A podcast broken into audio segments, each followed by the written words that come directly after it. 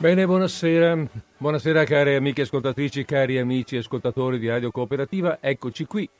Oggi è 19 maggio 2020, è martedì, sono le 15.51 all'orologio di Radio Cooperativa e sta per andare in onda in diretta come quasi sempre Disordine Sparso. Io sono Federico Pinatto.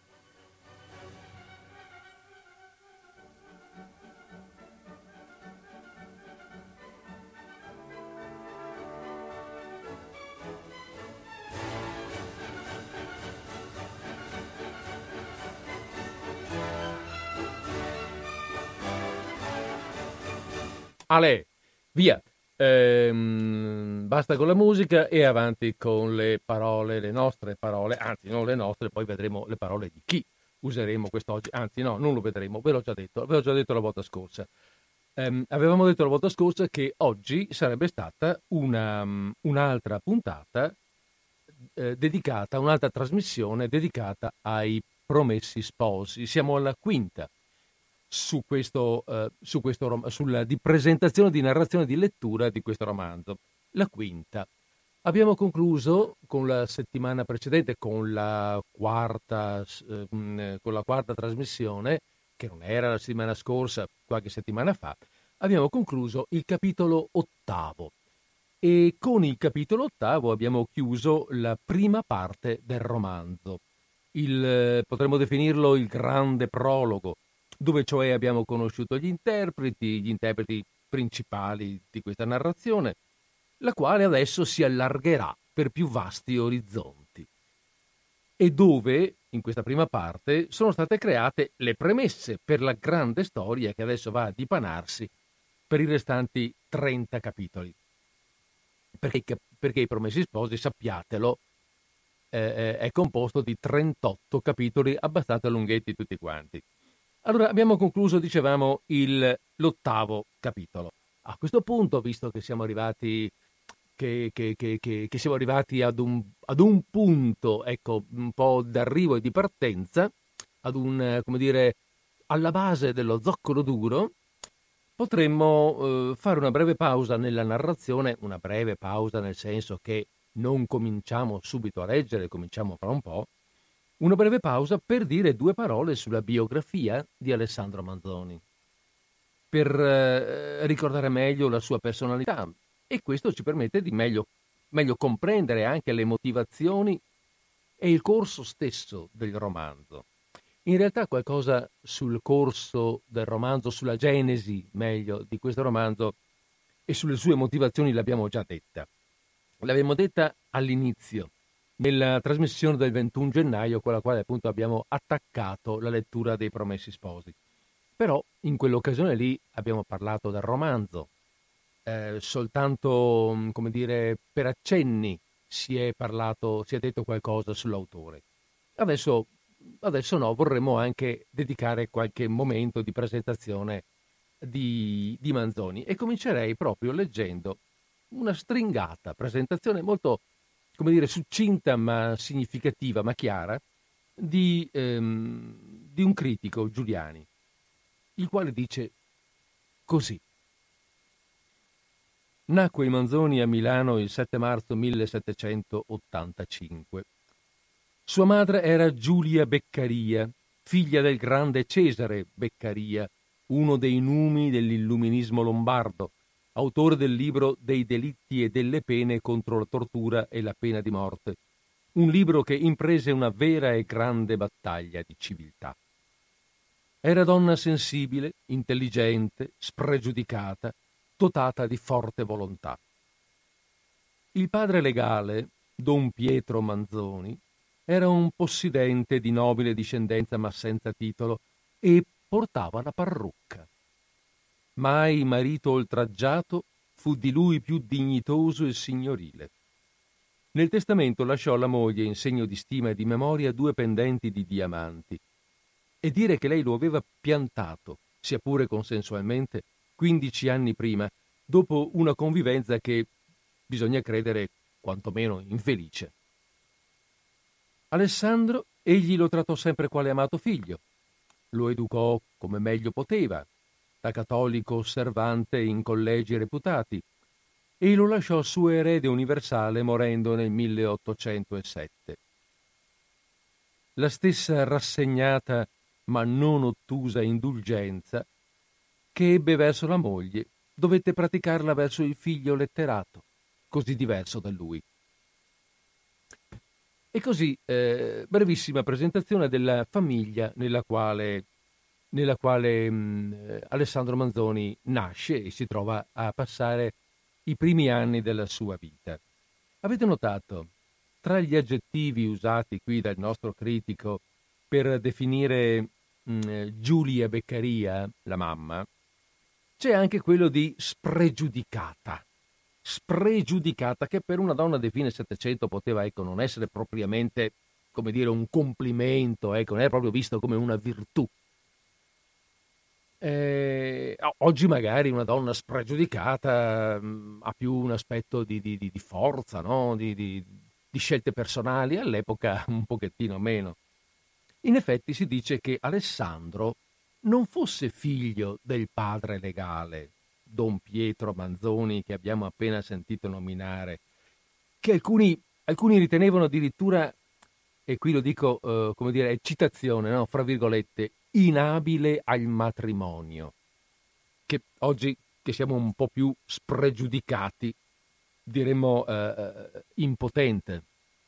Beh, ecco, eh, il padre additato come, come padre vero sarebbe stato Giovanni Verri, anche lui proveniente da una importante famiglia di scrittori e pensatori milanesi dell'epoca.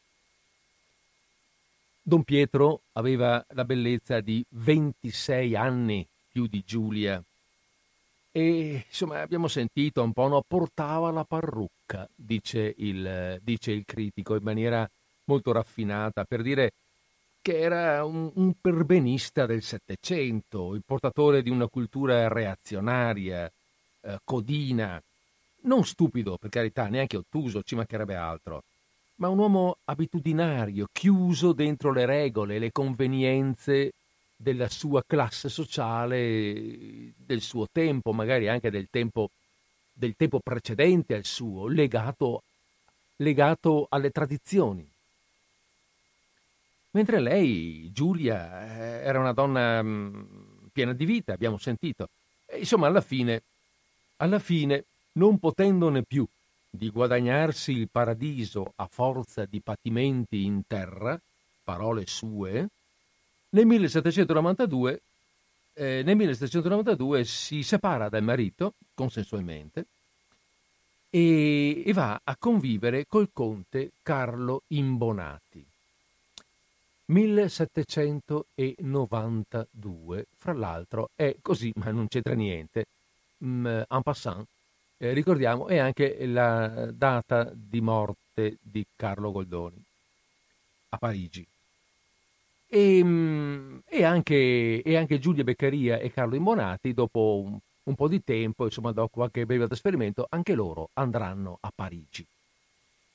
Ma nel 1792, un momento, fermi tutti, Alessandro, è perché di lui che dobbiamo parlare, Alessandro è già nato a sette anni, è nato nell'85, nel 92 a sette anni. E, e dove va? Con la mamma o col papà? Con la mamma che se ne va con un altro uomo o resta con Don Pietro? Resta con Don Pietro, ovviamente. Rimase col padre fino, eh, fino alla morte del, dell'Imbonati, fino alla morte dell'amante della mamma, che avviene nel 1805. Mm, Alessandro ha vent'anni. A quest'epoca eh, la Giulia vive a Parigi. Vive a Parigi, ragazzi. No, voglio dire, lo faccio per dire, a Parigi nel 1805. Cioè, voglio dire, nel 1789 a Parigi c'è stata la presa della Bastiglia, hanno tagliato la testa al re, è caduta la, la, la, la più grande e antica monarchia assoluta d'Europa.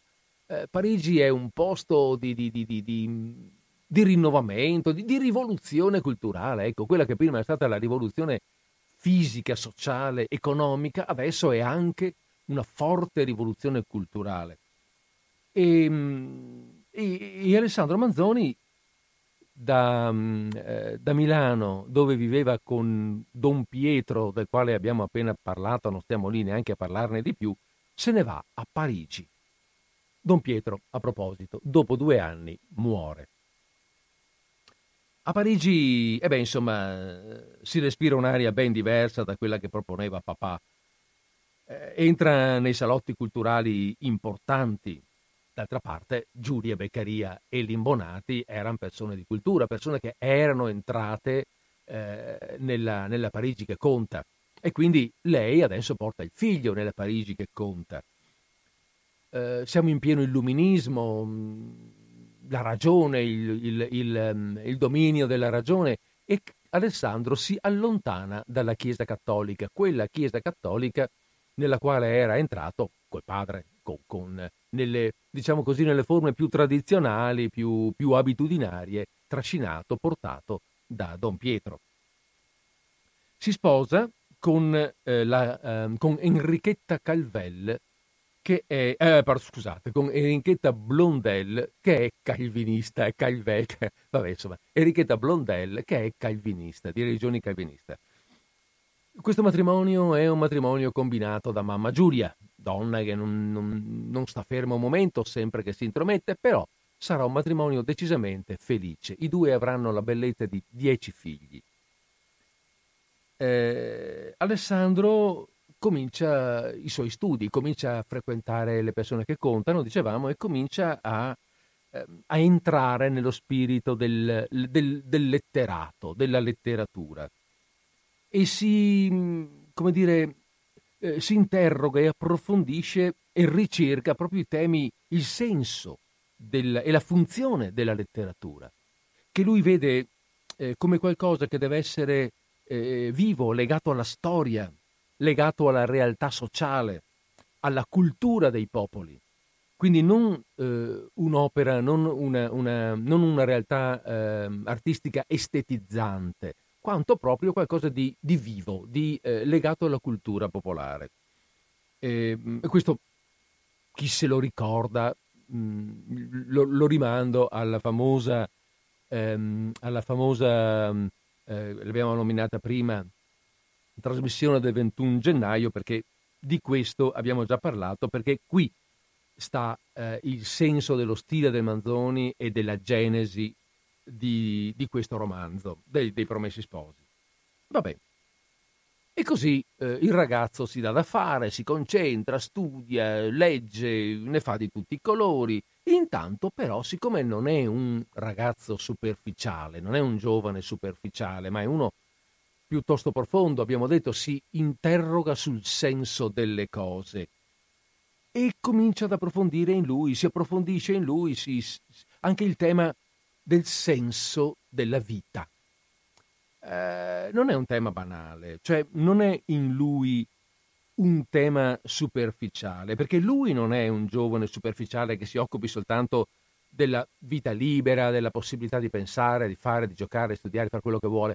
No, è, è uno molto interiorizzante, Alessandro Manzoni. E questa della ricerca del senso della vita per lui non è una, come dire, speculazione filosofica. Hm? razionale, aspetta che scrivo, che metto insieme, faccio questo, sta a quello come quell'altro.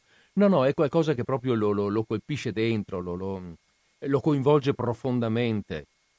Gli provoca veramente trauma interiore, sofferenza. Sarà così per tutte le sue passioni. Non è un uomo che non provi passioni, anzi, ma non le fa vedere. E anche in questo caso non lascia trapelare nulla. È una ricerca questa assolutamente personale. Dal di fuori, lui, al di fuori, eh, Alessandro Manzoni è una persona cordiale e affabile, ma non lascia trapelare quello che veramente lo scuote dentro.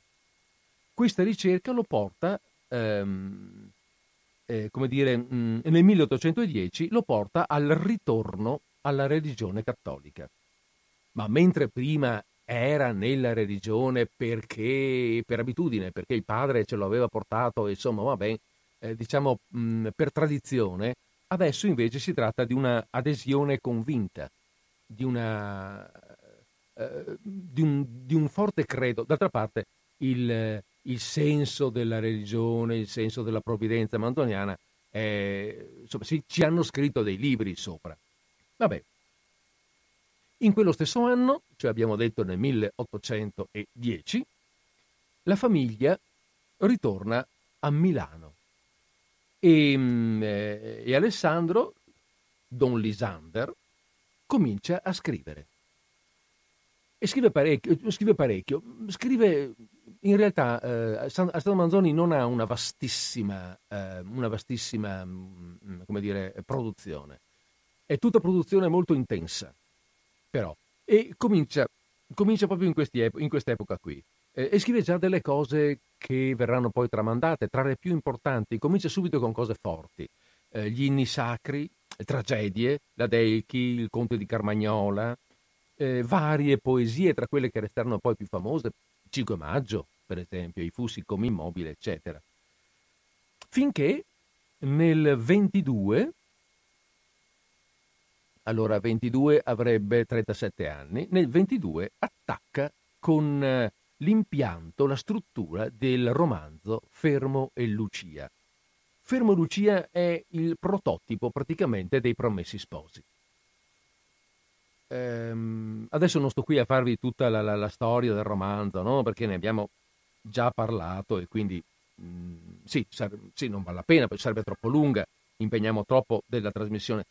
Ricordo soltanto, perché eh, così è interessante ricordarlo, ricordo soltanto che l'ultima stesura di questo romanzo, quello incominciato nel 22, l'ultima stesura, quella riveduta e corretta per l'ultima volta dopo il soggiorno di studio della lingua mm, toscana a Firenze, è del 1840, la cosiddetta edizione quarantana, perché nel 27 c'era già stata un'altra edizione, la cosiddetta ventisettana, che era eh, finita tutto sommato, ma della quale lui non era soddisfatto, non tanto come storia, perché i contenuti sono quelli e quello è il romanzo, ma come linguaggio. Voleva perfezionare il linguaggio voleva conoscere meglio, aveva deciso che il, la lingua doveva essere quella toscana e doveva essere quella toscana giusta. Tant'è vero che appunto è andato a vivere per qualche mese a Firenze con tutta la famiglia e quando poi è ritornato a Milano si è portato dietro una signora fiorentina che gli facesse da, come dire, da vocabolario vivente in un certo senso. E, e ha riscritto di nuovo, l'ha rivisto di nuovo dal 27 al 40 e 40 esce la quarantana per l'appunto dai 22 ai 40, no, voglio dire, non ci ha messo poco. Eh, la vita di Alessandro Manzoni non è una vita del tutto felice, diciamo, insomma, è colpito da varie disgrazie, da vari lutti. Eh, Enrichetta, prima di tutto, la moglie, che, che lui amava moltissimo, muore nel 1933. Poi addirittura nel, nel, nel, percorso della sua vita, su dieci figli che ha avuto, otto, ben otto muoiono prima di lui soltanto due gli sopravviveranno. Ehm, nel 1937 si risposa e anche questo fu un matrimonio combinato da donna Giulia, la quale non, eh, come dire, eh, è sempre lì no, con la sua ala protettrice sopra il figlio, sebbene ormai sia adultino, però c'è sempre lei. Combina anche questo matrimonio, che comunque è un matrimonio che va sempre bene, a lui va bene, si trova bene anche con questa seconda moglie. Eh, solo che anche lei, povera donna, sopra- povera donna e poveraccio anche lui, non gli sopravvive perché eh, muore prima di lui.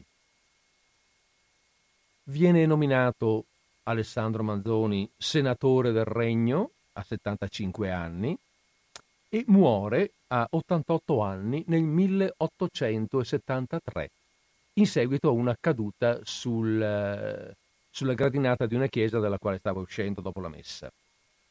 Quindi, insomma, una persona anche ehm, longeva, non fosse caduto, avrebbe vissuto molto più a lungo, molto, non lo so, insomma, avrebbe vissuto più a lungo. Bene, altre note eventualmente sul carattere della persona, qualche motto, qualcosa, cioè magari lo rimandiamo a una prossima puntata, intanto qualcosa abbiamo detto e, ehm, e riprendiamo in mano il romanzo. Perché? Perché adesso il nostro impegno principale è appunto quello di leggere il romanzo. Sì, certo, ne parliamo anche, parliamo anche di Alessandro Manzoni, ma eh, come contorno. Quello che ci interessa è vedere un po' il romanzo. Mm, stavo per dire come va a finire. Come va a finire lo sapete già, si sposano, ve lo dico, ve lo dico. No, casomai aspettaste fino alla fine per sapere come va a finire. Boh, Renzo e Lucia si sposano. Però non è questo che ci interessa, è sapere eh, come, cosa succede, come succede e come lui ce lo narra. Benissimo. Allora, allora ricordiamo, tanto per cominciare, tanto per attaccarci, per trovare un attacco, che mm, nel capitolo precedente, l'ottavo, è successo di tutto. È successo di tutto. I nostri due promessi hanno cercato, senza riuscirci, di sorprendere Don Abbondio e maritarsi contro la volontà del prete. I bravi, i bravi di Don Rodrigo, hanno cercato, anche loro senza riuscirci, niente meno che di rapire Lucia gli abitanti del paese, in tutto il gran bailamme che è capitato in quel paese praticamente nella stessa notte, non ci hanno capito niente. Insomma, nessuno ha capito nulla. È stato il, il capitolo ottavo è, è un capitolo di fuochi artificiali, succede di tutto ma è anche un po' una commedia degli inganni, una commedia dei misteri e degli inganni, dove tutti cercano di ingannare qualcuno e tutti restano ingannati. L'unico, l'unico che ha indovinato la mossa è stato padre Cristoforo. Padre Cristoforo era stato allertato a suo tempo dal servitore buono di Don Rodrigo che gli aveva detto che eh, c'era in atto questa storia del rapimento. E cosa fa? Eh, padre Cristoforo predispone, perché altro non può fare, predispone la fuga dei suoi protetti e li fa, eh, li fa venire al convento per appunto poi metterli, eh, per poi appunto, mm, cioè, mm, per farli poi fuggire, insomma, per poi metterli in salvo in qualche modo. I tre protetti, i tre protetti sono tre, sono uh, Renzo, Lucia e Agnese, mamma di Lucia in varia maniera, no, in varia maniera eh, arrivati al convento, instradati verso, eh, instradati e accompagnati verso eh, da un carrettiere, vengono portati, vengono portati al di là dell'Adda. Addio monti, sorgenti dell'acqua elevati al cielo, e addio, ce ne andiamo, chissà quando torneremo. Se ne vanno al di là dell'Adda, dell'Adda e eh, arrivano a Monza. Qui si dividono. Perché Renzo, con in mano una lettera di presentazione per un convento, per un, per un cappuccino di Milano, si reca a Milano presso quel tal convento dove dovrà trovare, eh, dove dovrà trovare ehm, un aiuto, un, un rifugio, un riparo. Mentre le due donne, Agnese e Lucia, vengono accompagnate da un altro cappuccino di Monza loro non possono stare in un convento di frati, devono andare da qualche altra parte. E eh, padre Cristoforo, essendo frate, gli trova un, un, dire, un, un alloggio di tipo sempre conventuale, però presso una, un convento di suore.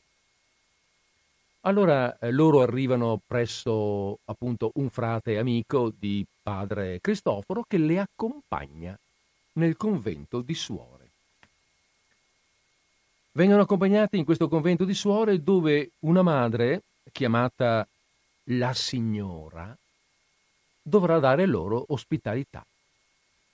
Un personaggio misterioso questa signora, della quale il frate, il cappuccino che le accompagna, parla con toni piuttosto eh, appunto un po' misteriosi, un po', un po' elevati.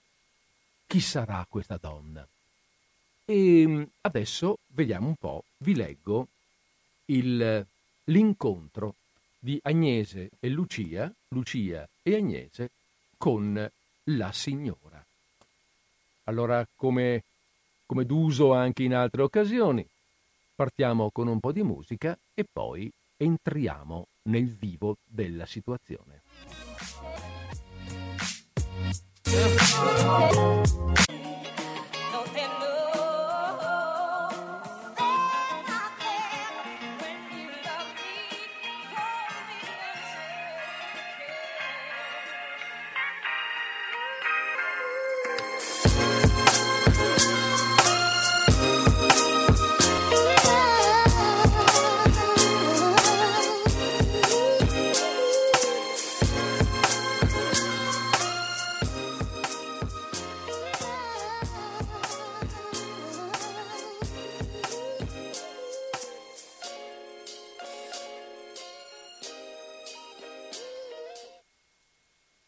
Entrarono in una stanza terrena dalla quale si passava nel parlatorio. Prima di mettervi il piede, il guardiano, accennando l'uscio, disse sottovoce alle donne È qui, come per rammentar loro tutti quegli avvertimenti. Lucia, che non aveva mai visto un monastero, quando fu nel parlatorio guardò in giro dove fosse la signora a cui fare il suo inchino e, non iscorgendo persona, stava come incantata. Quando, visto il padre e Agnese andar verso un angolo, guardò da quella parte e vide una finestra di una forma singolare, con due grosse e fitte grate di ferro, distanti l'una dall'altra un palmo, e dietro quelle una monaca ritta. Il suo aspetto, che poteva dimostrar venticinque anni, faceva a prima vista un'impressione di bellezza, ma di una bellezza sbattuta, sfiorita e direi quasi scomposta. Un velo nero, sospeso e stirato orizzontalmente sulla testa, cadeva dalle due parti, discosto alquanto dal viso. Sotto il velo una bianchissima benda di lino cingeva fino al mezzo una fronte di diversa ma non di inferiore bianchezza. Un'altra benda a pieghe circondava il viso e terminava sotto il mento in un soggolo che si stendeva alquanto sul petto, a coprire lo scollo di un nero saio. Ma quella fronte si raggrinzava spesso, come per una contrazione dolorosa e allora due sopraccigli neri si ravvicinavano con rapido movimento. Due occhi, neri neri anch'essi, si fissavano talora sul viso alle persone, con una investigazione superba. Talora si chinavano in fretta come per cercare un nascondiglio. In certi momenti, un attento osservatore avrebbe argomentato che essi chiedessero affetto, corrispondenza, pietà, Altre volte avrebbe creduto coglierci la rivelazione istantanea di un odio inveterato e compresso, un non so che di minaccioso e di feroce. Quando restavano immobili e fissi senza attenzione, chi ci avrebbe immaginata una svogliatezza orgogliosa? Chi avrebbe potuto sospettarci il travaglio di un pensiero nascosto, di una preoccupazione familiare all'animo e più forte su quello che gli oggetti circostanti.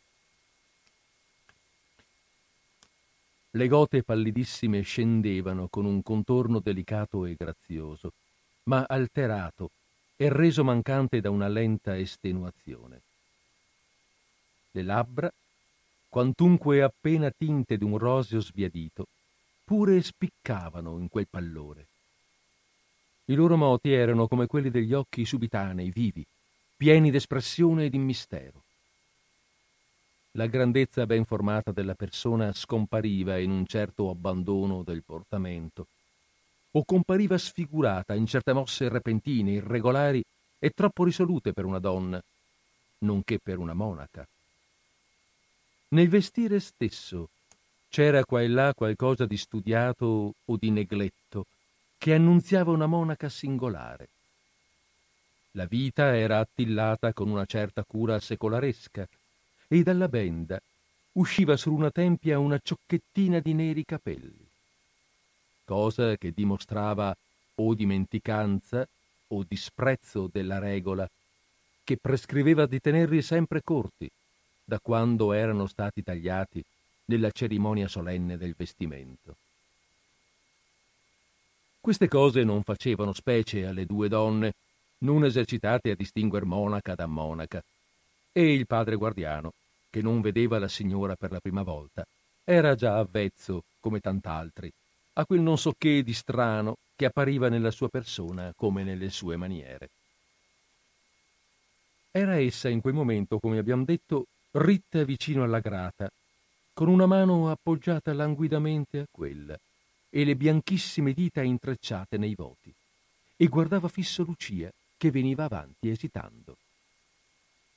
Reverenda madre e signora illustrissima, disse il guardiano a capo basso e con la mano sul petto, questa è quella povera giovine per la quale m'ha fatto sperare la sua valida protezione, e questa è la madre. Le due presentate facevano grandi inchini. La signora, accennò loro con la mano che bastava e disse voltandosi al padre È una fortuna per me il poter far piacere ai nostri buoni amici i padri cappuccini, ma, continuò, mi dica un po' più particolarmente il caso di questa giovine per veder meglio cosa si possa fare per lei. Lucia diventò rossa e abbassò la testa. Deve sapere, reverenda madre, incominciava Agnese, ma il guardiano le troncò con un'occhiata le parole in bocca e rispose Questa giovine, signora illustrissima, mi vien raccomandata, come le ho detto, da un mio confratello. Essa ha dovuto partir di nascosto dal suo paese per sottrarsi a dei gravi pericoli e ha bisogno, per qualche tempo, di un asilo nel quale possa vivere sconosciuta e dove nessuno ardisca a venire a disturbarla, quando anche... Quali pericoli? interruppe la signora. Di grazia, padre guardiano, non mi dica la cosa così in enimma. Lei sa che noi altre monache ci piace sentir le storie per minuto. Son pericoli, rispose il guardiano, che alle orecchie purissime della reverenda madre devono essere appena leggermente accennati. Oh, certamente, disse in fretta la signora arrossendo alquanto. Era verecondia? Chi avesse osservata una rapida espressione di dispetto che accompagnava quel rossore avrebbe potuto dubitarne. E tanto più se l'avesse paragonato con quello che di tanto in tanto si spandeva sulle gote di Lucia. Basterà dire, riprese il guardiano, che un cavalier prepotente, non tutti i grandi del mondo si servono dei doni di Dio a gloria sua e in vantaggio del prossimo, come Vossignoria illustrissima, un cavalier prepotente, dopo aver perseguitata qualche tempo questa creatura con indegne lusinghe, vedendo che erano inutili, ebbe cuore di perseguitarla apertamente con la forza, di modo che la poveretta è stata ridotta a fuggir da casa sua. Accostatevi, quella giovine, disse la signora Lucia facendole senno col dito. So che il padre guardiano è la bocca della verità, ma nessuno può essere meglio informato di voi in questo affare. Tocca a voi a dirci se questo cavaliere era un persecutore odioso. In quanto all'accostarsi, Lucia ubbidì subito, ma rispondere era un'altra faccenda una domanda su quella materia, quando anche le fosse stata fatta da una persona sua pari, l'avrebbe imbrogliata non poco, proferita da quella signora, e con una certa aria di dubbio maligno le levò ogni coraggio a rispondere. Signora, madre, reverenda, balbettò, e non dava segno d'aver altro a dire. Qui Agnese, come quella che dopo di lei era certamente la meglio informata, si credé autorizzata a venirle in aiuto. Illustrissima signora, disse, io posso far testimonianza che questa mia figlia aveva in odio quel cavaliere come il diavolo l'acqua santa. Voglio dire, il diavolo era lui. Ma mi perdonerà se parlo male perché noi siamo gente alla buona. Il fatto sta che questa povera ragazza era promessa a un giovine nostro pari, timorato di Dio e bene avviato, e se il signor curato fosse stato un po' più uomo di quelli che mi intendo io. Eh, so che parlo di un religioso, ma il padre Cristoforo, amico qui del padre guardiano, è religioso al par di lui, e quello è un uomo pieno di carità, e se fosse qui potrebbe attestare. Siete ben pronta a parlare senza essere interrogata? Interruppe la signora con un atto altero e iracondo che la fece quasi parer brutta. State zitta voi, Già lo so che i parenti hanno sempre una risposta da dare in nome dei figlioli. Agnese, mortificata, diede a Lucia un'occhiata che voleva dire Vedi quel che mi tocca per essere tu tanto impicciata. Anche il guardiano accennava alla giovine, dandole d'occhio e tentennando il capo, che quello era il momento di sgranchirsi e di non lasciare in secco la povera mamma. Reverenda signora, disse Lucia, quanto le ha detto mia madre è la pura verità. Il giovine che mi discorreva, e qui diventò rossa rossa, lo prendevo io di mia buona volontà. Mi scusi se parlo da sfacciata, ma è per non lasciar pensar male di mia madre. E in quanto a quel signore, Dio gli perdoni, vorrei piuttosto morire che cadere nelle sue mani. E se lei fa questa carità di metterci al sicuro, già che siamo ridotti a far questa faccia di chiedere ricovero e a incomodare le persone da bene, ma sia fatta la volontà di Dio, sia certa, signora, che nessuno potrà pregare per lei più di cuore che noi povere donne. A voi credo, disse la signora con voce raddolcita, ma avrò piacere di sentirvi da solo a solo. Non che abbia bisogno d'altri schiarimenti né d'altri motivi per servire alle premure del padre guardiano, aggiunse subito rivolgendosi a lui con una compitezza studiata. Anzi, continuò, ci ho già pensato. Ed ecco ciò che mi pare meglio che, po- che mi pare di poter meglio fare per ora. La fattoressa del monastero ha maritata pochi giorni or sono l'ultima sua figliola. Queste donne potranno occupare la camera lasciata in libertà da quella e supplire a quei pochi servizi che faceva lei. Veramente, e qui accennò al guardiano che si avvicinasse alla grata e continuò sottovoce. Veramente, attesa la scarsezza delle annate, non si pensava di sostituir nessuno a quella giovine, ma parlerò io alla madre badessa e una mia parola, e per una premura del padre guardiano. Insomma, do la cosa per fatta. Il guardiano cominciava a ringraziare, ma la signora lo interruppe. Non occorrono cerimonie. Anch'io, in un caso, in un bisogno, saprei far capitale dell'assistenza dei padri cappuccini. Alla fine, continuò, con un sorriso nel quale traspariva un non so che di ironico ed amaro, alla fine, non siamo noi fratelli e sorelle.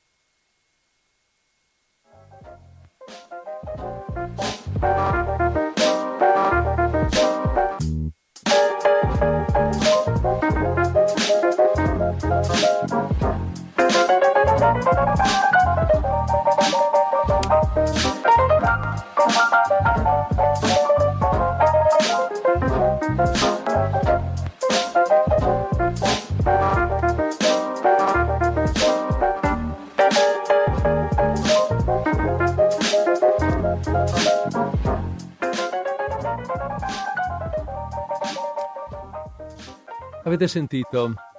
C'è qualcosa di... non vi sembra che c'è qualcosa di equivoco, no? Nell'eccessiva cortesia, nel forte ricorso all'ironia quando parla di questa signora uh, e anche tutte le descrizioni, tutta la descrizione fisica dell'atteggiamento che fa uh, l'autore all'inizio dell'incontro mh, ci ha destato qualche curiosità.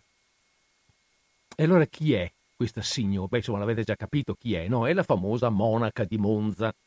È la famosa monaca di Monza, ma chi è in fondo questa monaca di Monza? Come come possiamo descriverla? Riprendiamo, facciamo un piccolo salto e leggiamo ancora un paio di pagine.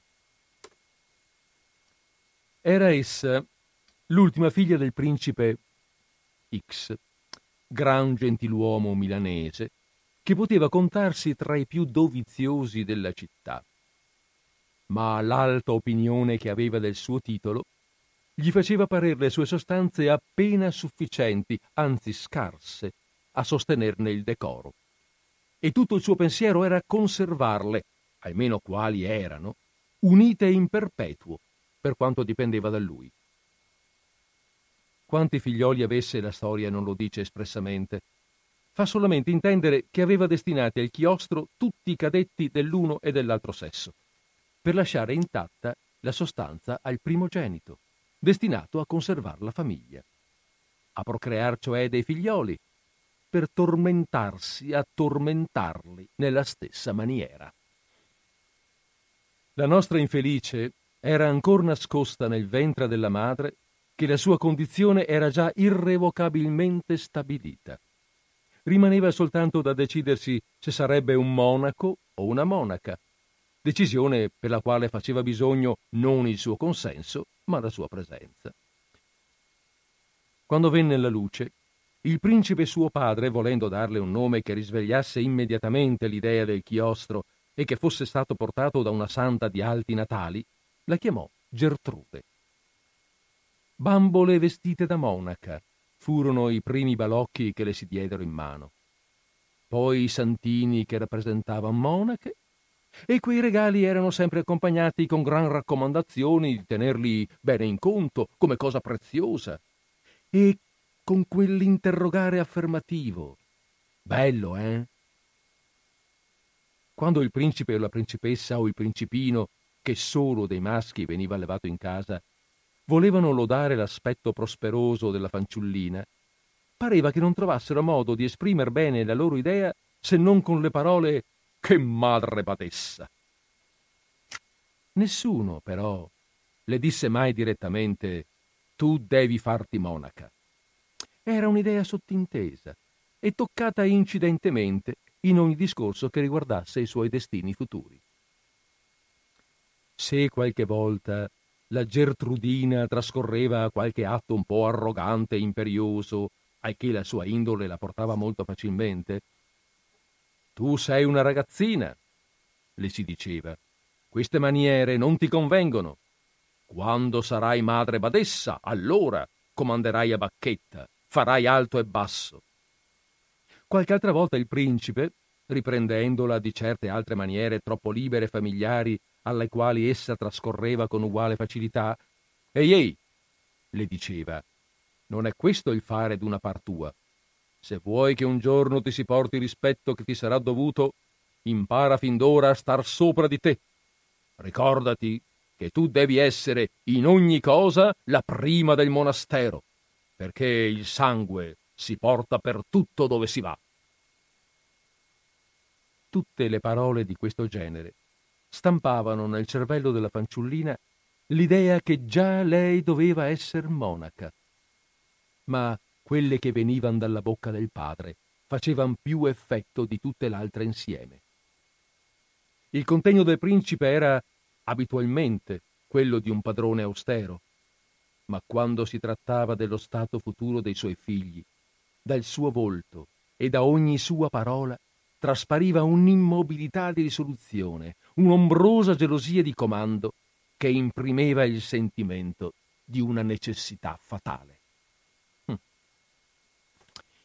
Eh. E qui ehm, Manzoni dedicherà molte bellissime pagine a questo personaggio, noi leggeremo degli stralci. Però eh, ricordiamo che, prima di andare avanti, ricordiamo che questo personaggio, la manzoniana monaca di Monza, prende in realtà spunto da un personaggio realmente esistito. Eh, si, trattava del, um, beh, si trattava della figlia, lo stesso di una figlia che avete sentito, un, dell'alta nobiltà eh, milanese di origine spagnola, la quale, forzata, come sarà Geltrude, a farsi suora, eh, si troverà ad avere una relazione clandestina con un, um, un ricco giovanotto, un personaggio molto molto equivoco. E da questa relazione nasceranno due figli, i quali spariscono dal convento. Naturalmente le cose non è che nessuno lo sa, le cose qualcuno le sa, ma, eh, ma si tace. Lei è pur sempre una persona molto importante. I figli spariscono dal convento, vengono dati a Balia e poi non si sa nulla di loro. Eh, e la relazione fra questi due continua. Mm, la cosa però eh, andrà avanti in maniera, mm, come dire, in maniera drammatica, eh, addirittura tra, da, da tragedia, perché alla fine della faccenda i due arrivano addirittura a uccidere una suora, una conversa, una, una suora, non ancora suora, insomma, eh, che aveva minacciato di denunciarli. La cosa poi verrà scoperta, i due finiscono male. I due finiscono male nel senso che, eh, vabbè, lasciamo stare lui, magari vediamo se abbiamo tempo dopo, lei verrà richiusa in una cella negli ultimi 20, 17 circa anni della sua vita li passa chiusi in una cella con una finestrina soltanto che la mette in contatto col mondo esterno, cioè con le suore del convento che le danno da mangiare e diciamo eh, le passano e ricevono l'essenziale. Ma non è questa la parte della storia che interessa Manzoni. Eh, tant'è vero che lui prende sì spunto dal personaggio, ma non, non lo segue poi, non, non va avanti in, questo, in questi termini. Non è questa la parte della storia che interessa Manzoni perché a lui interessa più che altro il personaggio sofferto, difficile, il personaggio astioso e duro che nasce da una giovinezza negata, in cui eh, gli affetti familiari sono solo dimostrazioni false, eh, che servono soltanto a, a manipolare la sua volontà, a costringerla a una scelta, quella appunto di farsi suora, che per lei è odiosa. Lei non vuole farsi suora, ma verrà costretta, manipolata al punto da non riuscire, da non potere fare una scelta diversa. Ed è questo che Mazzoni vuole portare in, a risalto. E cioè è un atto d'accusa alle costrizioni familiari, a una certa società e anche a certi comportamenti ipocritamente religiosi, che lui, lui Manzoni, che è profondamente religioso, invece non nasconde sotto il tappeto, cioè non, non è che ci venga a dire, siccome lui è religioso e ha dei riferimenti religiosi importanti, eh, ah, sono tutti buoni, bravi e belli. No, no, lui mette chiaramente in rilievo cosa vuol dire la vera religione e mette a presenza dei personaggi che la rappresentano e che cosa invece vuol dire eh, non seguire veramente, cioè che cosa vuol dire l'ipocrisia religiosa e mette chiaramente a, a, a, a confronto quei personaggi di questo tipo. Eh, proprio con l'intenzione di, di, di, creare questo confronto ecco, tra, mh, mm, eh, tra, l'ipocrita e il, e il, reale. Allora, abbiamo detto che le pagine legate, dedicate a Geltrude sono molte, ne leggiamo ancora, andiamo avanti ancora leggendone, leggendone alcuni stalci. A sei anni Gertrude fu collocata per educazione e ancor più per istradamento alla vocazione impostale nel monastero dove l'abbiamo veduta. E la scelta del luogo non fu senza disegno. Il buon conduttore delle due donne ha detto che il padre della signora era il primo in Monza e accozzando questa qualsiasi testimonianza con alcune altre indicazioni che l'anonimo lascia scappare sbadatamente qua e là, noi potremmo anche asserire che fosse il feudatario di quel paese. Comunque sia, vi godeva di una grandissima autorità e pensò che lì, meglio che altrove, la sua figlia sarebbe stata trattata con quelle distinzioni e con quelle finezze che potessero più allettarla a scegliere quel monastero per sua perpetua dimora. Né si ingannava. La badessa e alcune altre monache faccendiere, che avevano, come si suol dire, il mestolo in mano, esultarono nel vedersi offerto il pegno di una protezione tanto utile in ogni occorrenza, tanto gloriosa in ogni momento. Accettarono la proposta con espressioni di riconoscenza non esagerate, per quanto fossero forti e corrisposero pienamente alle intenzioni che il principe aveva lasciato trasparire sul collocamento stabile della figliola. Intenzioni che andavano così d'accordo con le loro. Gertrude, appena entrata nel monastero, fu chiamata per antonomasia la signorina. Posto distinto a tavola, nel dormitorio, la sua condotta proposta all'altre per esemplare chicche e carezze senza fine e condite con quella familiarità un po' rispettosa che tanto adesca i fanciulli quando la trovano in coloro che vedono trattare gli altri fanciulli con un contegno abituale di superiorità. Non che tutte le monache fossero congiurate a tirar la poverina nel laccio. Ce n'eran molte delle semplici e lontane da ogni intrigo alle quali il pensiero di sacrificare una figlia a mire interessate avrebbe fatto ribrezzo. Ma queste, tutte attente alle loro occupazioni particolari, parte non s'accongevan bene di tutti quei maneggi, parte non distinguevan quanto vi fosse di cattivo, parte s'astenevano dal farvi sopra esame, parte stavano zitte per non fare scandoli inutili. Qualcuna anche, rammentandosi d'essere stata con simili arti condotta a quello di cui s'era pentita poi, sentiva compassione della povera innocentina e si sfogava col far le carezze tenere e malinconiche. Ma questa era ben lontana da sospettare che ci fosse sotto mistero, e la faccenda camminava. Sarebbe forse camminata così fino alla fine se Gertrude fosse stata la sola ragazza in quel monastero. ma tra le sue compagne d'educazione ce n'erano alcune che sapevano d'essere destinate al matrimonio. Gertrudina, nutrita nelle idee della sua superiorità, parlava magnificamente dei suoi destini futuri di badessa, di principessa del monastero, voleva ad ogni costo essere per le altre un soggetto d'invidia e vedeva con maraviglia e con dispetto che alcune di quelle non ne sentivano punto. Alle immagini maestose, ma circoscritte e fredde, che può somministrare il primato in un monastero, contrapponevano esse le immagini varie e luccicanti di nozze, di pranzi, di conversazioni, di festini, come dicevano allora, di villeggiature, di vestiti, di carrozze. Queste immagini cagionarono nel cervello di Gertrude quel movimento, quel brulichio che produrrebbe un gran paniere di fiori appena colti messi davanti a un alveare. I parenti e le educatrici avevano coltivata e accresciuta in lei la vanità naturale per farle piacere il chiostro. Ma quando questa passione fu stuzzicata da idee tanto più omogenee ad essa, si gettò su quelle con un ardore ben più vivo e più spontaneo. Per non restare al di sotto di quelle sue compagne e per condiscendere allo stesso tempo al suo nuovo genio, rispondeva che alla fin dei conti nessuno le poteva mettere il velo in capo senza il suo consenso, che anche lei poteva maritarsi, abitare un palazzo, godersi il mondo e meglio di tutte loro, che lo poteva pur che l'avesse voluto, che lo vorrebbe, che lo voleva. E lo voleva, infatti. L'idea della necessità del suo consenso, idea che fino a quel tempo era stata come inosservata e rannicchiata in un angolo della sua mente, si sviluppò allora e si manifestò con tutta la sua importanza. Essa la chiamava a ogni momento in aiuto per godersi più tranquillamente le immagini di un avvenire gradito. Dietro quest'idea, però, ne compariva sempre infallibilmente un'altra, che quel consenso si trattava di negarlo al principe padre, il quale lo teneva già, o mostrava di tenerlo, per dato.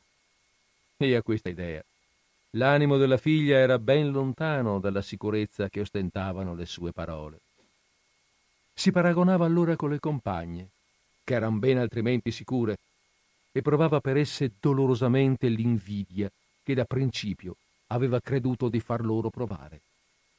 Invidiandole le odiava, talvolta l'odio s'esalava in dispetti, in isgarbatezze, in motti pungenti.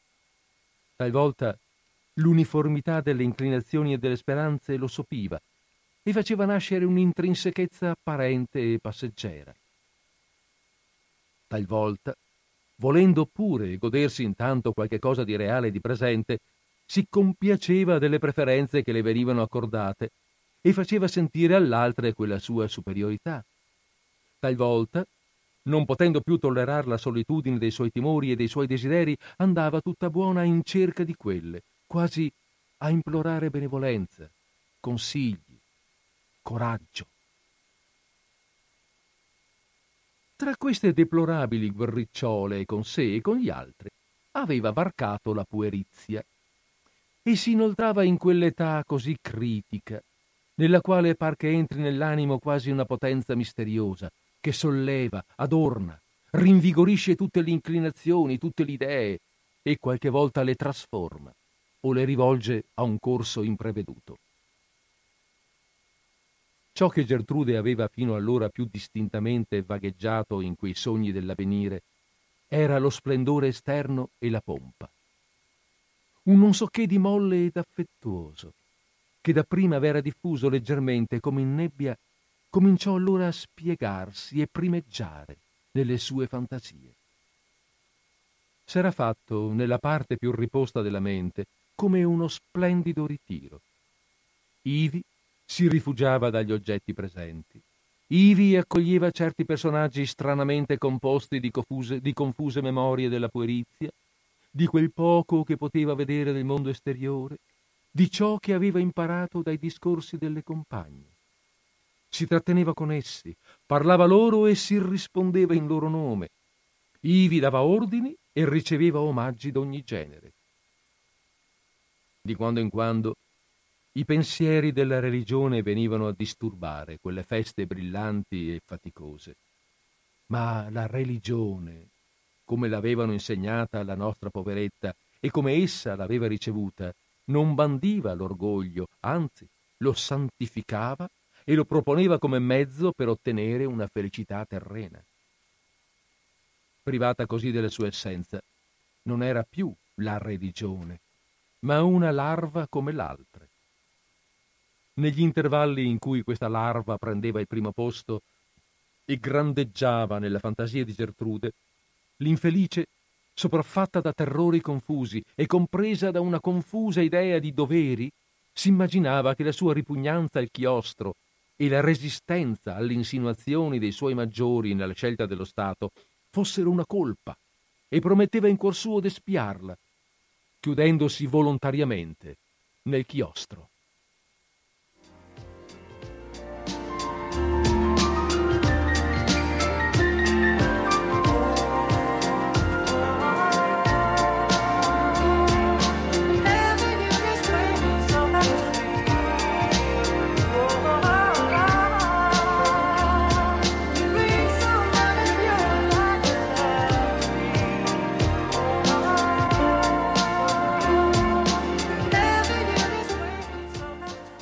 Via, via, via, via, via, via, via, via, che riprendiamo. Mm? Che riprendiamo. Avete sentito, no? Insomma, questa povera ragazza, nel chiuso del convento, in mezzo a mille sentimenti contrastanti, arriva ad un certo momento a esprimere al padre con una lettera una ritrattazione una ritrattazione delle decisioni che invece il padre riteneva per definitive. Gli scrive sostanzialmente che decide che non vuole più stare in convento, esprime il desiderio di una vita fuori dal convento. Pensa un po'. Al ritorno a casa per una vacanza di un mese, che è una vacanza prevista prima, del, prima degli atti ufficiali dell'ingresso in convento, come ritorna a casa viene trattata con tanta freddezza, con tanta ostentazione di disgusto, che la chiudono praticamente in una stanza, non, non vede nessuno, tutti la trattano male. Insomma, lei, poveretta, trova rifugio, si intenerisce per le attenzioni di un paggio che, che le corrisponde un po', le dà come dire, le dà simpatia, le offre, le offre una sua comprensione, un paggio, un ragazzotto. E arriva a scrivergli una lettera. Avete eh, notato, attenzione però, che c'è una, un aspetto importante. Manzoni ha appena detto che la ragazza è uscita dalla giovinezza, anzi, pardon, dalla puerizia ed è passata a, all'età successiva, all'adolescenza. E dice che prima eh,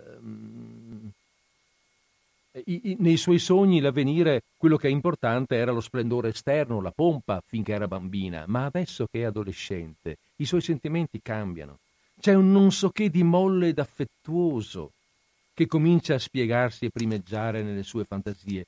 Il sentimento, la sessualità, l'amore, certo non è che si innamora del paggio, ma l'affetto è qualcosa di cui adesso lei ha grandemente bisogno. Il fatto di sentire simpatia e affetto da un poveraccio, perché il Paggio è un giovane servitore, un, l'ultimo, se vogliamo, della casa, eh, non è una questione di amore, è sicuramente però una sensazione di sentirsi eh, eh affettuosamente guardata e corrispondere in qualche modo. Insomma, sta povera ragazza arriva a commettere il gravissimo errore di scrivere una lettera al Paggio.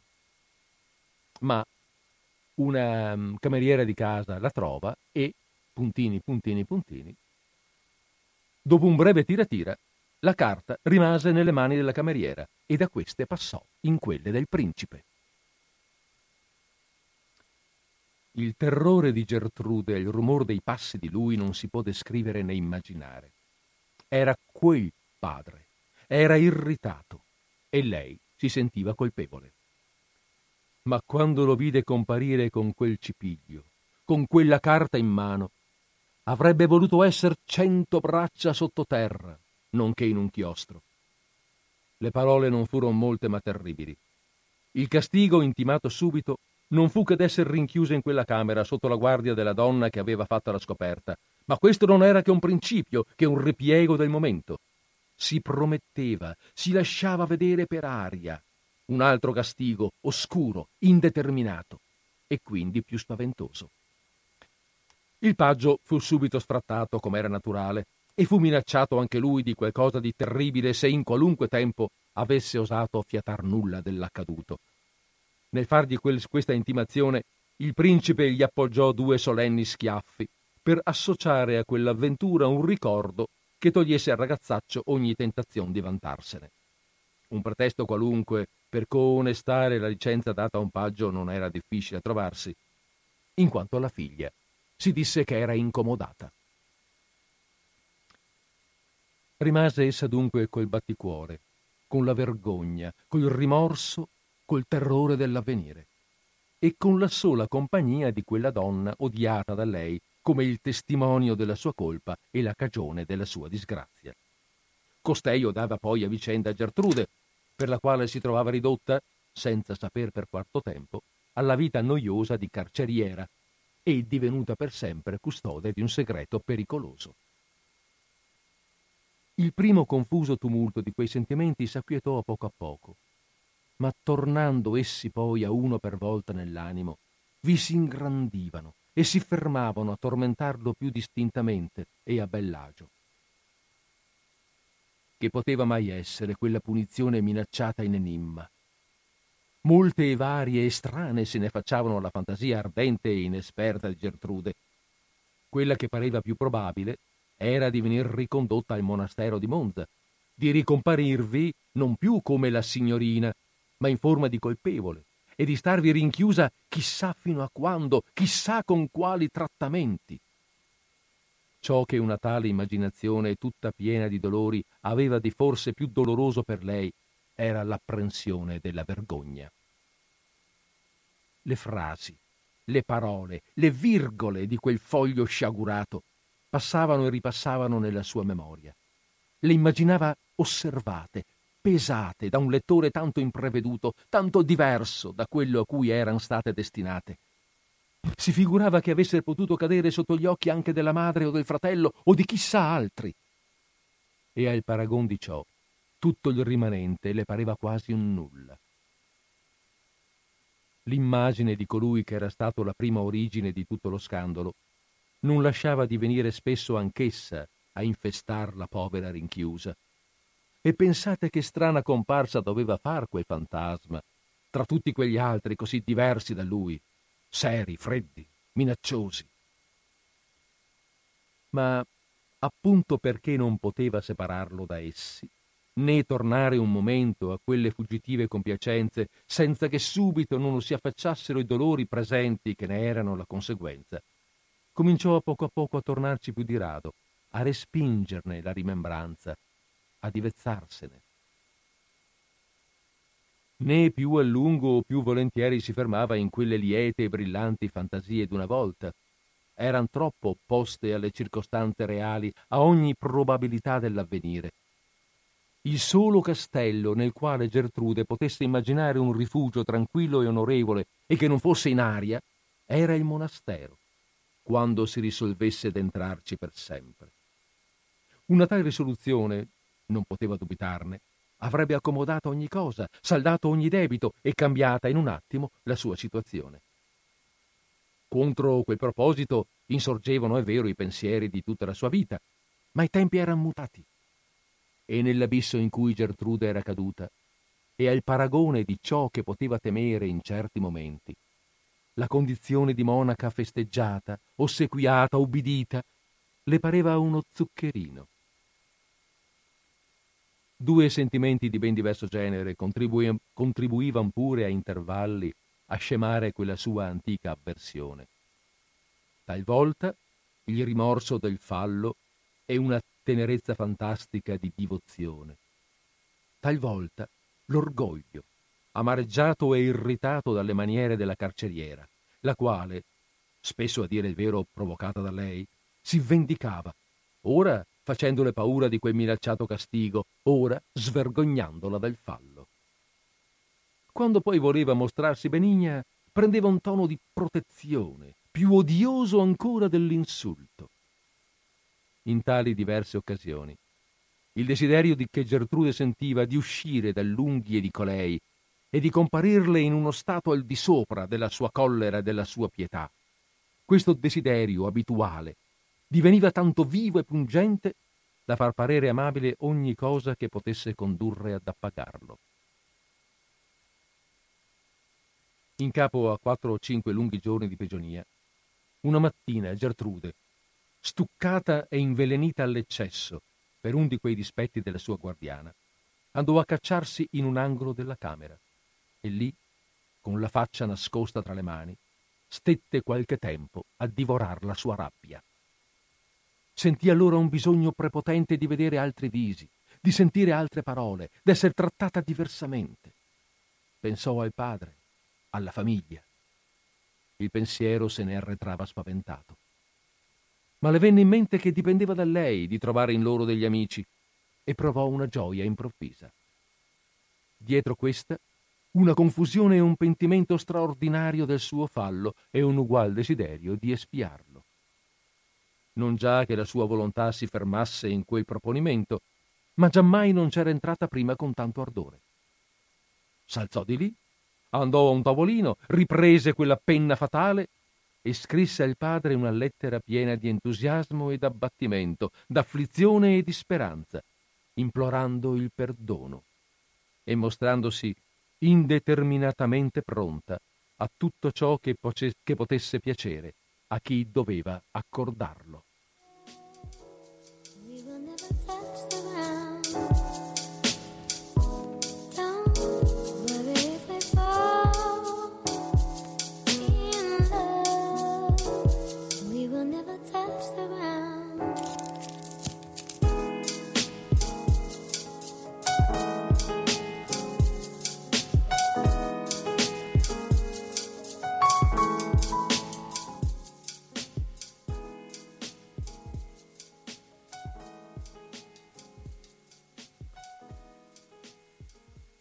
Vi sono dei momenti in cui l'animo, particolarmente dei giovani, è disposto in maniera che ogni poco di stanza basta a ottenerne ogni cosa che abbia un'apparenza di bene e di sacrificio, come un fiore appena sbocciato. S'abbandona mollemente sul suo fragile stelo, pronto a concedere le sue fragranze alla prima aria che gli ali di punto d'intorno.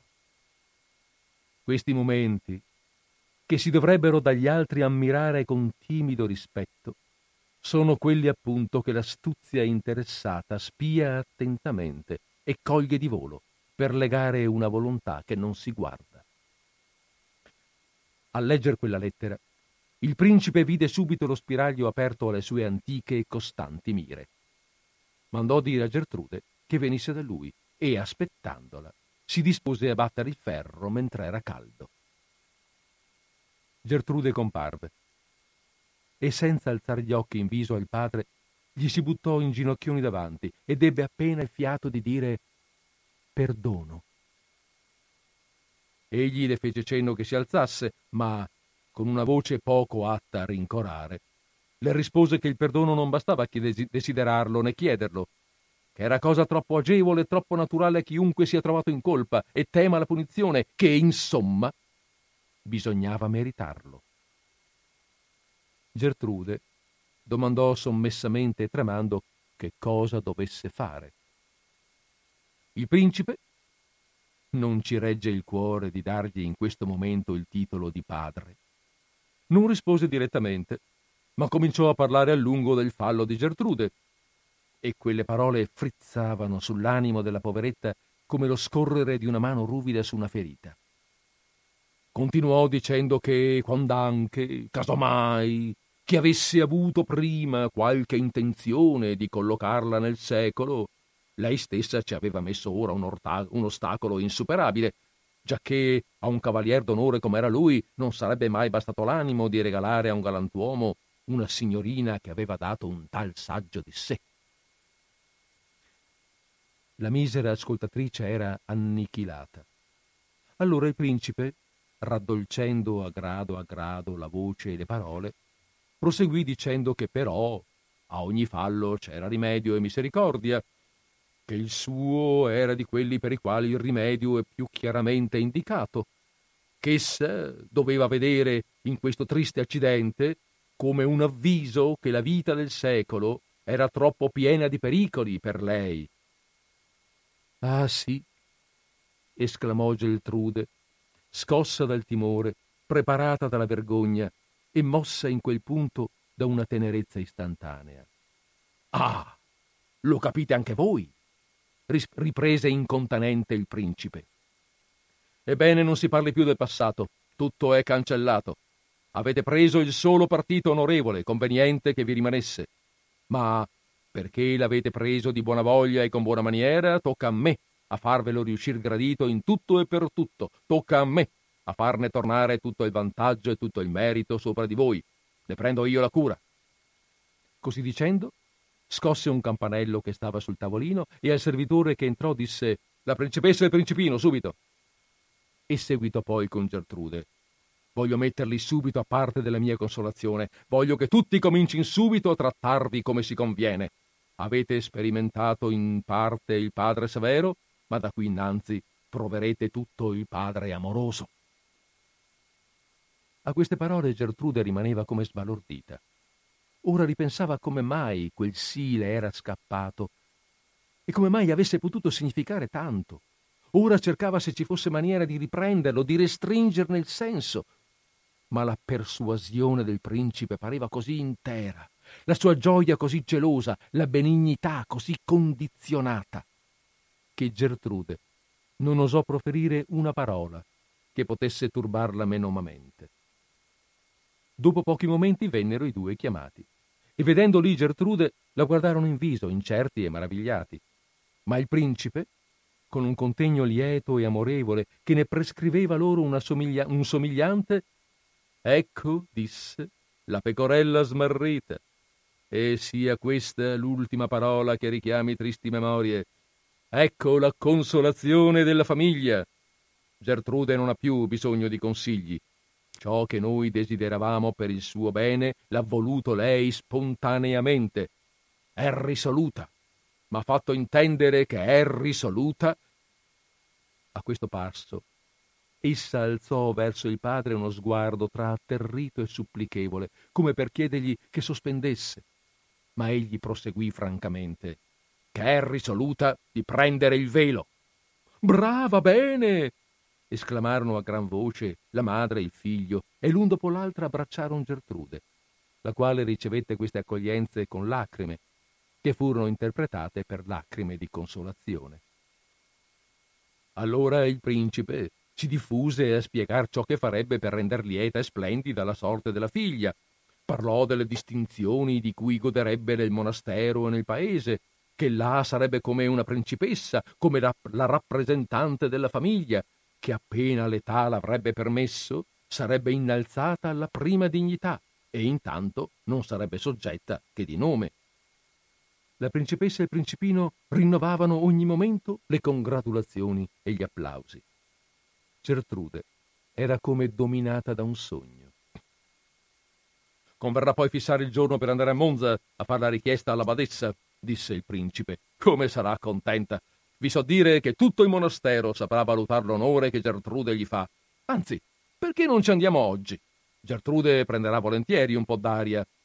Andiamo pure, disse la principessa. Vo a dargli ordini, disse il principino. Ma proferì sommessamente Gertrude. Piano piano, riprese il principe. Lasciamo decidere a lei.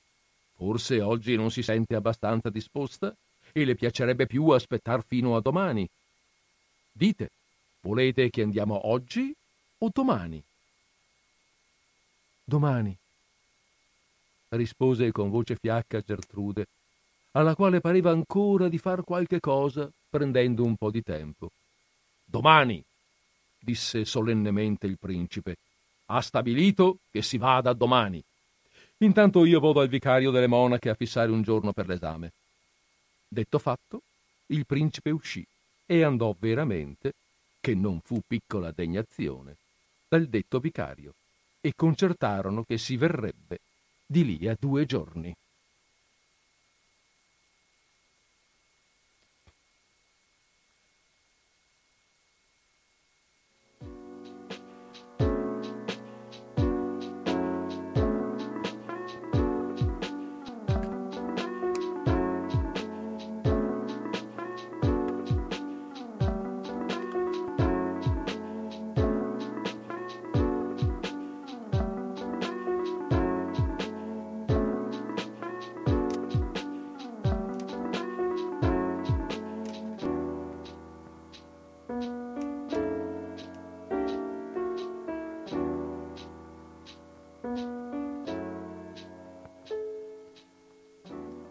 Ecco, e così, e così, via via, con mille altre insinuazioni, manipolazioni, finti fraintendimenti che mettono sempre più Gertrude con le spalle al muro, la povera ragazza viene portata al passo definitivo, viene portata davanti al, um, alla madre badessa alla quale eh, farà la sua richiesta finale, spinta dalle occhiate violente del padre e dall'attesa di tutti quelli che le stanno d'attorno. E, ehm, e la sua vita però, come avete capito, come non poteva diversamente essere, lì dentro sarà un inferno. Finché accade qualcosa di molto grave e particolare. E Così leggiamo queste ultime due pagine. Famose, eh? Pagine famose anche queste.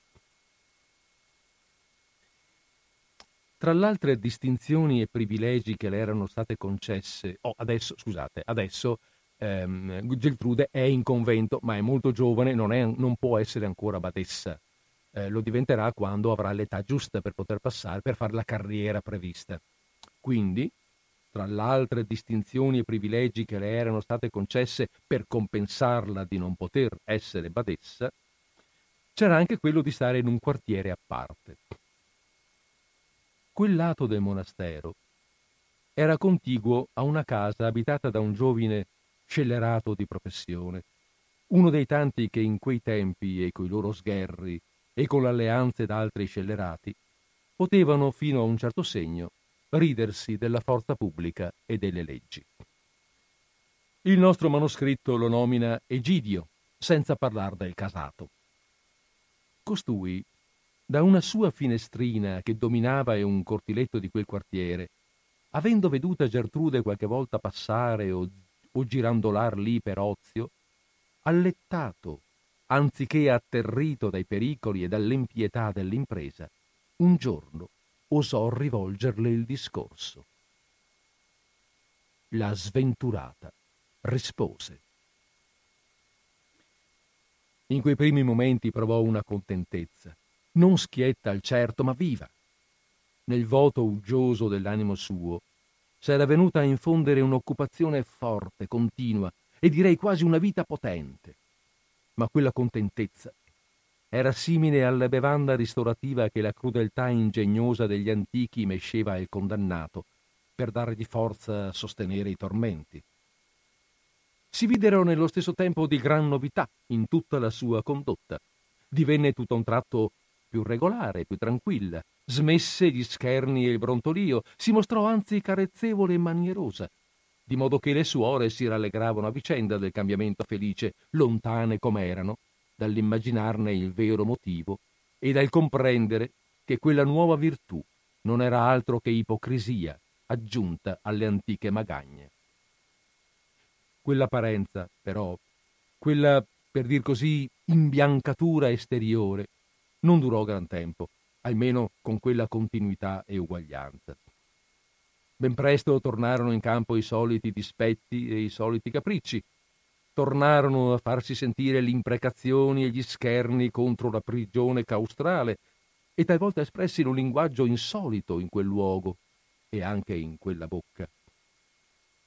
Però, ad ognuna di queste scappate veniva dietro un pentimento, una gran cura di farle dimenticare, a forza di moine e buone parole. Le suore sopportavano alla meglio tutti questi alti e bassi e gli attribuivano all'indole bisbetica e leggera della signora. Per qualche tempo non parve che nessuna pensasse più in là. Ma un giorno che la signora, venuta a parole con una conversa per non so che pettegolezzo, si lasciò andare a maltrattarla fuor di modo e non la finiva più, la conversa, dopo aver sofferto ed essersi morse le labbra un pezzo, scappatale finalmente la pazienza, buttò là una parola che lei sapeva qualche cosa e che a tempo e luogo avrebbe parlato. Da quel momento in poi la signora non ebbe più pace. Non passò però molto tempo che la conversa fu aspettata invano una mattina ai suoi uffizi consueti. Si va a vedere nella sua cella e non si trova. È chiamata ad alta voce, non risponde. Cerca di qua, cerca di là, gira, rigira, dall'acino a fondo. Non c'è in nessun luogo. E chissà quali congetture si sarebbero fatte se appunto nel cercare non si fosse scoperto una buca nel muro dell'orto, la qual cosa fece pensare a tutte che fosse sfrattata di là. Si fecero gran ricerche in Monza e nei contorni e principalmente a Meda, di dove era quella conversa. Si scrisse in varie parti. Non se n'ebbe mai la più piccola notizia. Forse se ne sarebbe potuto saper di più se invece di cercar lontano si fosse scavato vicino. Dopo molte maraviglie, perché nessuno l'avrebbe creduta capace di ciò, e dopo molti discorsi, si concluse che doveva essere andata lontano, lontano. E perché scappò detto a una suora s'è rifugiata in Olanda di sicuro, si disse subito, e si ritenne per un pezzo nel monastero e fuori, che si fosse rifugiata in Olanda. Non pare però che la signora fosse di questo parere. Non già che mostrasse di non credere o combattesse l'opinion comune con sue ragioni particolari. Se ne aveva, certo, ragioni non furono mai così ben dissimulate, né c'era cosa da cui s'astenesse più volentieri che da rimestar quella storia, cosa di cui si curasse meno che di toccare il fondo di quel mistero. Ma quanto meno ne parlava, tanto più ci pensava.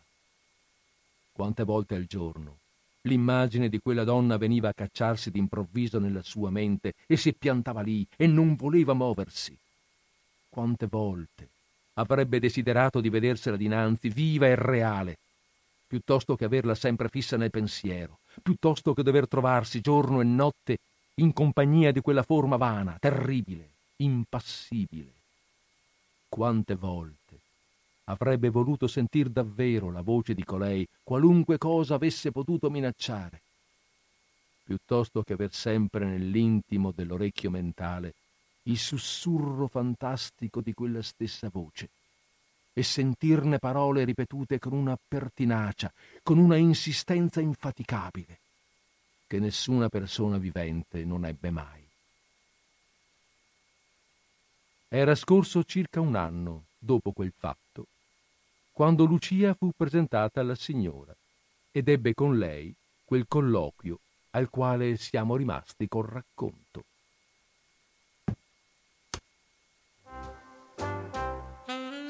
Ehi là, no, no, no, ho sbagliato, stava andando la sigla, ma non è ancora il momento della sigla, volevo fare un attimo di pausa musicale, ma ho sbagliato a mandare e allora ormai va bene, dai, siamo qui, siamo fra noi, abbiamo fatto ormai le 17 e 16 minuti all'orologio di Radio Cooperativa, oggi è andata per le lunghe e eh, non sono riuscito a chiudere, eh, a chiudere per tempo, comunque no, abbiamo chiuso per tempo, voglio dire, non mi sono riuscito a prendere elasticità, siamo andati avanti come treni per presentare però questo personaggio così, così noto, così chiacchierato, così discusso, perché chi di noi non sa dell'esistenza della monaca di Monza?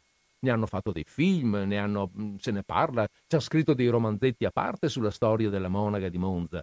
Sappiamo che questo personaggio, il personaggio che Manzoni ci presenta, è un personaggio che prende lo spunto, abbiamo detto mm, prima, che prende lo spunto da un personaggio realmente esistito.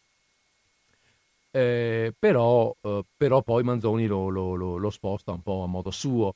Eh, la, la, la, monaca vera, la, la, principessa, la badessa eh, che aveva avuto questo, questo, eh, questo, incontro, ha una storia molto più, eh, se vogliamo, Ehm, da un punto di vista, un punto di, vista di da dopo suora, il, il, l'amore, l'amorazzo, il rapporto più che l'amore con ehm, Paolo Osio, questo doveva essere il nome del vero, del vero eh, personaggio che la, eh, che la, seduce e, quale, e dal quale ha due figli. Questo rapporto è un rapporto continuativo, lungo, appunto ha due figli, ehm, eh, ci sono delle, ehm, delle complicità abbastanza articolate. L'Osio finisce ucciso da un amico presso il quale lui cerca di, avere, di trovare eh, rifugio. L'amico non può dirgli di no per motivi di amicizia e di nobiltà, non può tradirlo, per mo- e, però gli è talmente pesante questa presenza che lo fa ammazzare. No, voglio dire, mm, sì, non ha trovato di meglio, ecco. Comunque, la storia è effettivamente un po' molto fosca, molto cupa. Manzoni non prende tutta la storia. A lui interessa eh, creare un personaggio complesso, composito, a lui interessa moltissimo questa storia iniziale, questa storia della cooptazione di una figlia ehm, che viene, che viene eh, tradita nei suoi sentimenti, nei suoi affetti, che viene che viene malamente eh, manipolata e costretta sostanzialmente a farsi suora contro la sua volontà. C'è quella frase molto bella di Manzoni a un certo momento che dice il principe, aperta parentesi, non, um, non ci basta il cuore in questo momento di chiamarlo col nome di padre, chiusa parentesi, eh, Manzoni fa, chiari, fa capire chiaramente qual è la sua posizione. Eppure il principe si avvale di una posizione di, di, di religiosità, se vogliamo, no? manda, la suo, manda la figlia suora, ma Manzoni è molto, molto preciso, molto duro e severo a questo proposito.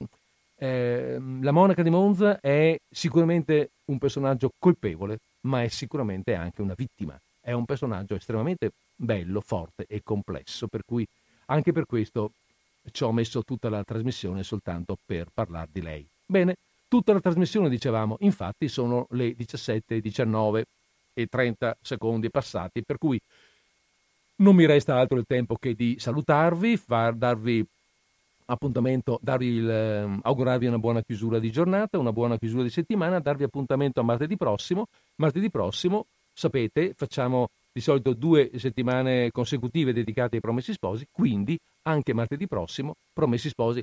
Qui abbiamo seguito oggi Lucia, e martedì prossimo eh, vedremo dove va a finire Renzo. Bene, allora arrivederci e mm, anzi a risentirci con disordine sparso.